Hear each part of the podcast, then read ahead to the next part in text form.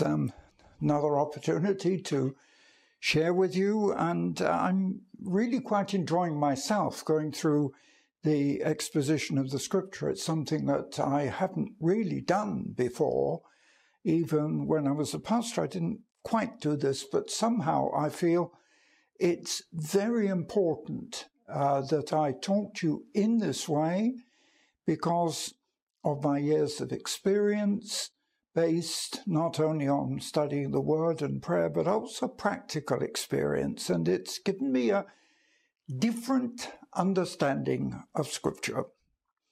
I'm going to begin a new series, and I'm starting in Hebrews, and I'm finding this extremely interesting, even for myself, to look at it in depth. And by the way, I have written a number of books which are very comprehensive studies of Scripture, and I would recommend that you should actually get all of them. It'll give you a totally different understanding. I know that particularly one of the people who translates these messages for television is very moved, and I believe you will be. Anyway, greetings. And so Hebrews and chapter 1. Now, you have to understand this book in particular is probably different to other books in the Bible. This is the conclusion I've come to. And I've come to a conclusion that Paul wrote it for very strong reasons, and that in a sense, those reasons make it important for today. You see, Paul was writing not to the church, but in this case, he's actually writing to the Jewish people.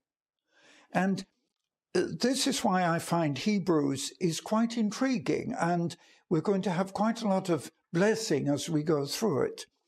You see, what Paul is doing in this first chapter, and you'll see it continues through, he's talking to Jewish people about who Jesus really is.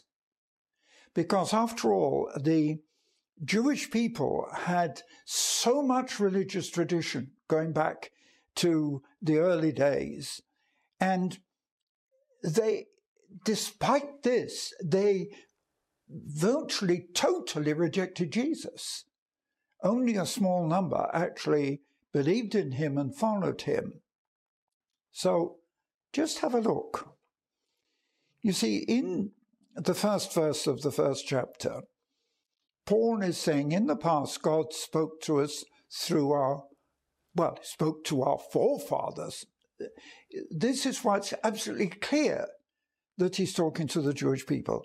In the past, God spoke to our forefathers through the prophets at many times and in various ways, but in these last days, he's spoken to us by his Son.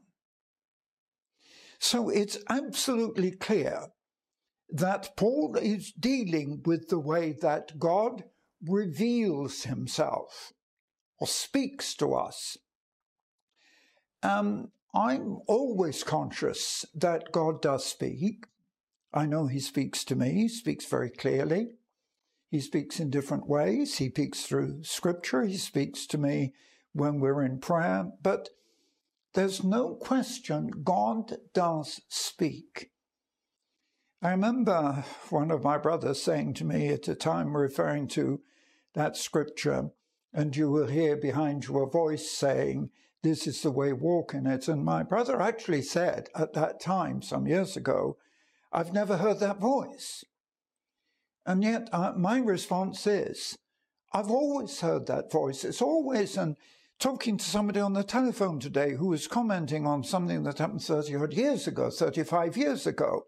And he was commenting on how it changed his life when he saw how I spoke, how I acted, and what I did, clearly under instruction from the Lord himself. It was. And I just feel that my life has been lived under instruction, under direction, under guidance.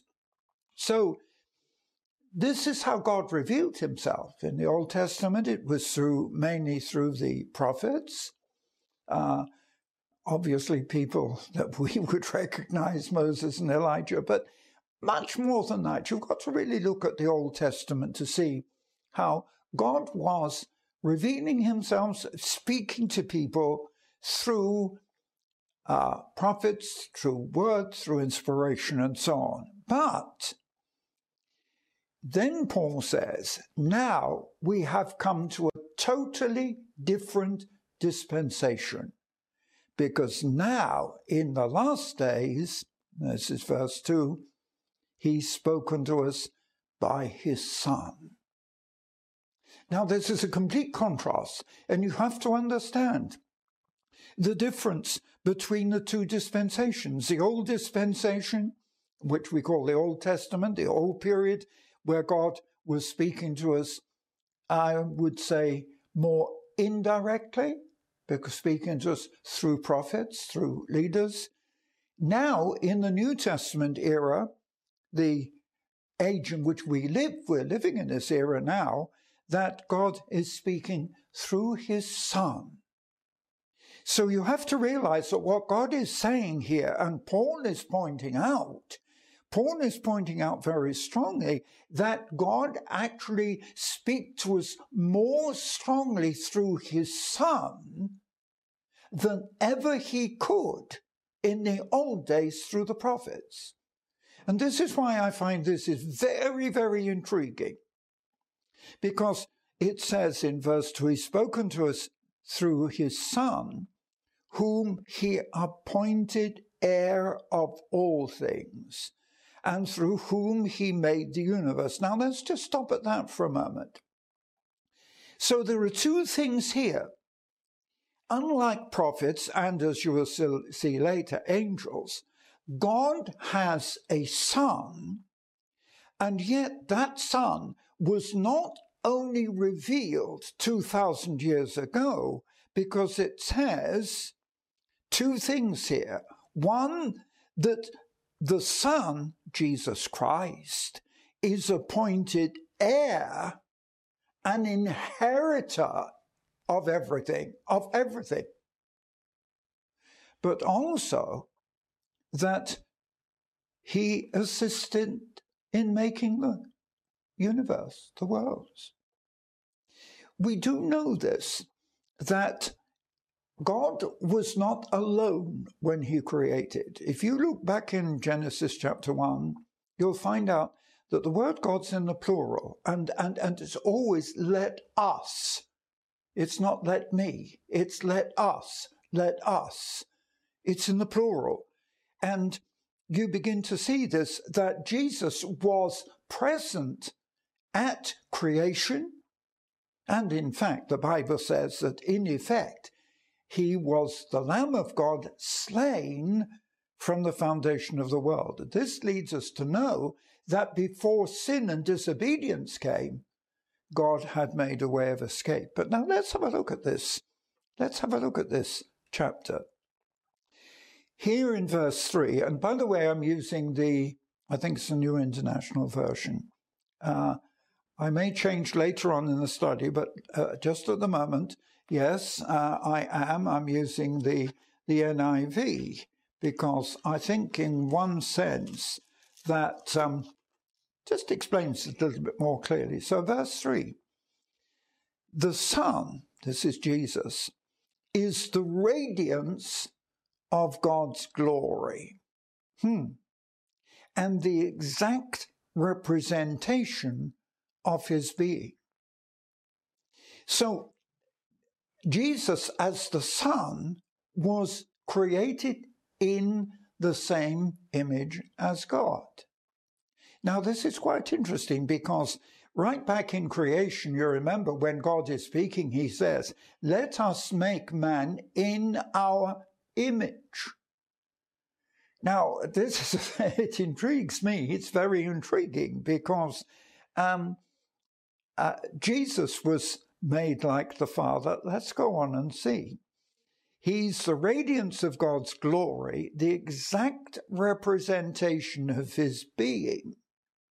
Then, turning from this, he says, sustaining all things by his powerful word. And we're beginning to see something here, that the power behind Jesus is the power of his word. We'll come back to that. Then he moves on, and in the next verse he says, after he had provided purification for sin, he sat down at the right hand of the majesty in heaven. So what happened to Jesus, whatever his position was, from the beginning in creation, when he came and was born and lived on this earth, in order to provide a way of salvation, two things, to provide a way of salvation, and also to reveal God himself. So after he had done this, he sat down at the right hand of the majesty in heaven. So he became elevated. And it's the only time we actually see this, that Jesus Christ is seated at the right hand of God in heaven, close to him. That's why Scripture says absolutely clearly, Jesus is the intercessor, interceding with the Father on our behalf. He's the mediator. Because he paid the price of sin, so he's been justified and given a new position in heaven.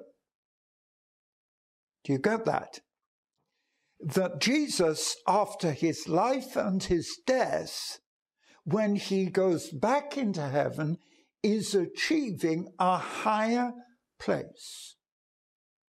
Now, this is important as you read on, because he became, in verse 4, he became as much superior to the angels as the name he has inherited is superior to theirs. What is that name? Well, verse 5 tells us. It says, to which of the angels did God ever say, you are my son, and today I have become your father? So despite the closeness of the relationship, the actual relationship between God is the Father and Jesus, the Son.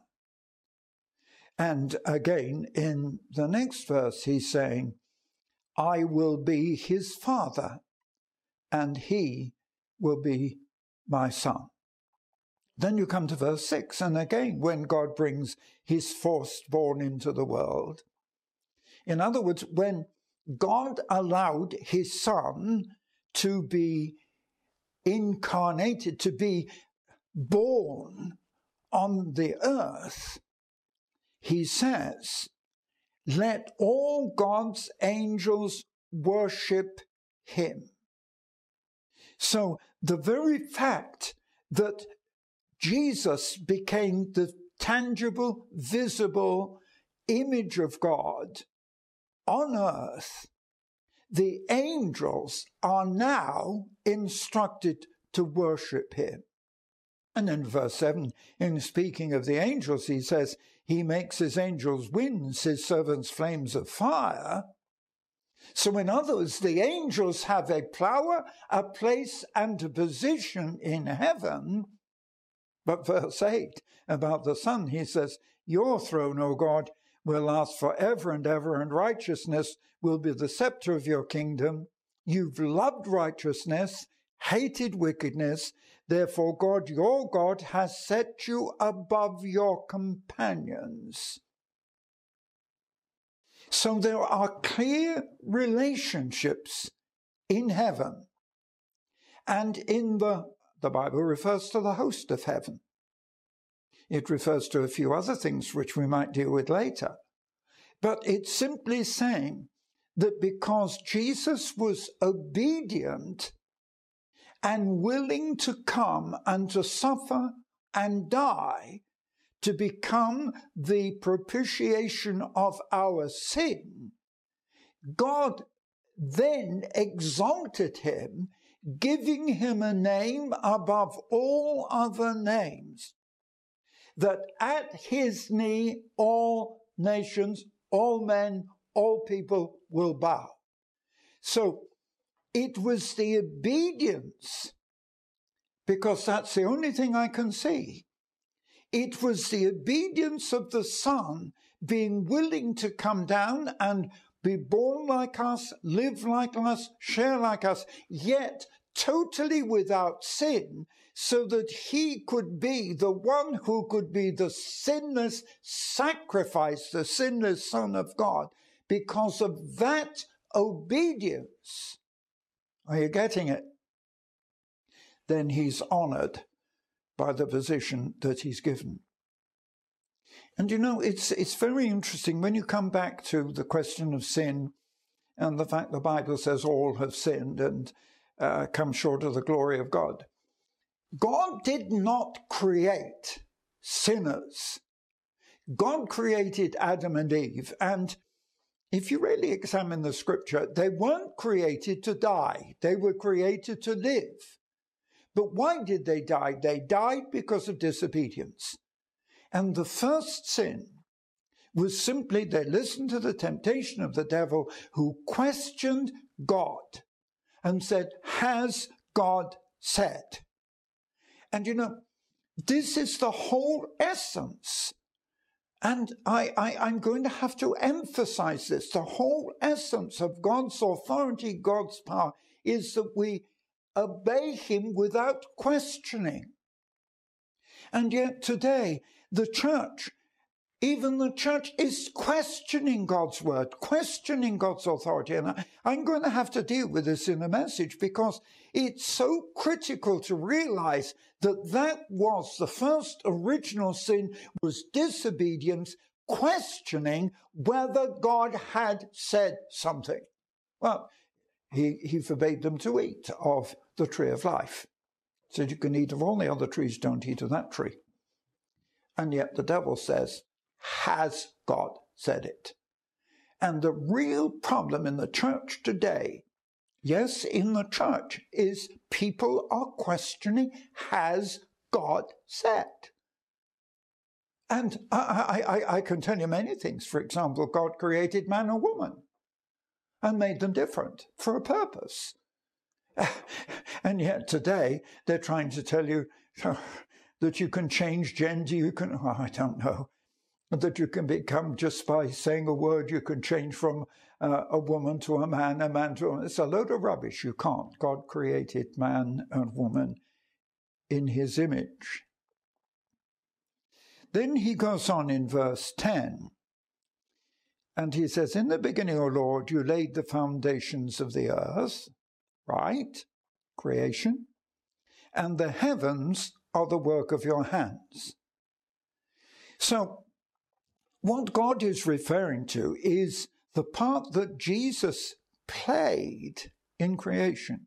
In the beginning, it was God Father and God the Son and the Holy Spirit who laid the foundation of the earth and the heavens.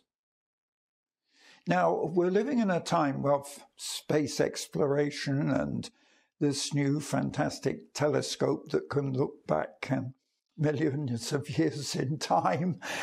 But whatever you say about that, all I'm going to say at the moment is, based on Hebrews, God created everything.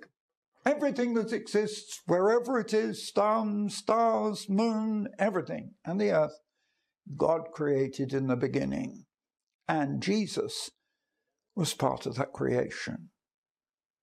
But then he goes on in verse 11, and I think this is important, because in verse 11 he says, all of these will perish. Now, I was quite intrigued just recently seeing something in the paper of a massive explosion. They say it's the biggest explosion ever recorded in time and eternity, apparently a star exploding. But the fact is this, that the whole of evidence that we have from astrology, from astronomy, from whatever, all the evidence we have is of an aging, a degenerating. I mean, someone is even trying to predict at what time the earth will be swallowed up by the sun. It's not as if the heavens and the heavenly bodies get younger, they're getting older. And in comparison, he says, and Paul is speaking very strongly here, he says, they will perish, but you, Jesus, will remain. They'll all wear out like a garment, and you'll roll them up like a robe. Like a garment they will be changed, but you remain the same, and your years will never end. So when we're looking at everything around us, from our lives and from the tools that we have that wear out, the cars that break down and get scrapped and whatever. This is the miracle that God says of Jesus, your years will never end. And you know, this leads us on to our salvation, which I will deal with in the next message. But in verse 13, to which of the angels did God ever say, sit at my right hand until I make your enemies a footstool for your feet? So what he's saying is that whatever position that angels have, and I'm not going to go into detail of what the Bible says about angels in this message, except to say, that from the moment of the obedience of Jesus, when he obeyed the Father and came down, was born in the form of a man and lived and suffered and died, in that his sinless life and death and miracle of the resurrection gave him a position above everybody else. Above every other god, above angels, above any creation.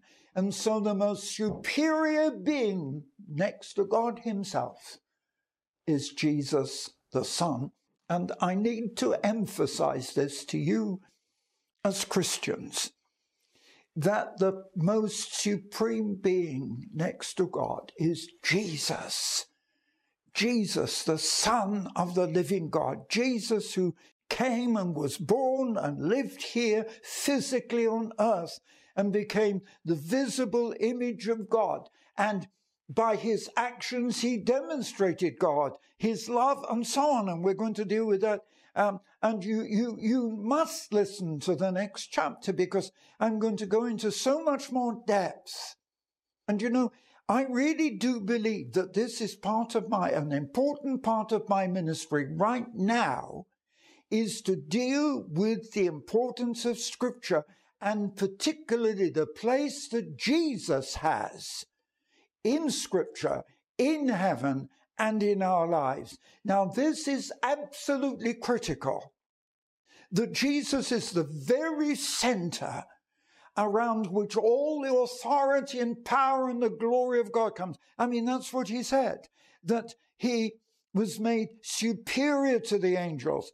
But he is, going back to verse 3, the Son is the radiance of God's glory, the exact representation of his being, and he sustains all things by the power of his word. That's Jesus. There's nobody else. There's nobody else. There's no other God. There's no other power. Jesus is supreme and is our mediator because he sits on the right hand of God. Oh, do you know, I'm enjoying this. And I want you particularly to listen to the next message because we carry on from here. Thank you. And God bless you. Father, I just pray that you'll help people to understand more about the person of Jesus. Amen.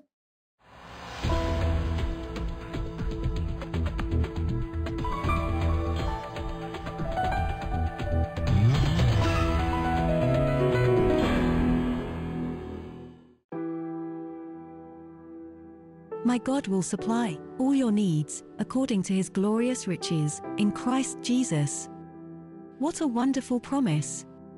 When you are committed to and support the gospel, then stand on this promise that when you give to the extension of the kingdom, God will supply all your need. Jesus called it giving and receiving. This year God has given us wonderful opportunities to preach the gospel in Armenia, Georgia, and Poland. And we continue to support Ukraine by distributing humanitarian and spiritual aid. For 12 months, our staff have helped the displaced, vulnerable, and injured, supplying food and medicines. To make a donation, visit eurovision.org.uk/donation.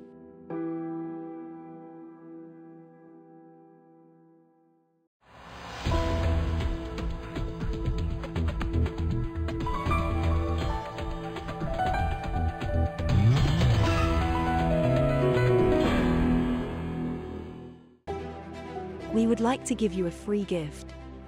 David Hathaway's Prophetic Vision magazine is available free of charge. All you need to do is ask for it. This faith-building resource will show you the path to revival in your life and ministry. To receive this free magazine, visit eurovision.org.uk/magazine. God has a plan and a purpose for you to fulfill. Through faith, you will see miracles, heal the sick, and your prayers will be answered. In David Hathaway's 2 new books, A Faith Beyond and Power Your Inheritance, you will discover that with God, all things are possible. Order these books today. Visit eurovision.org.uk/shop.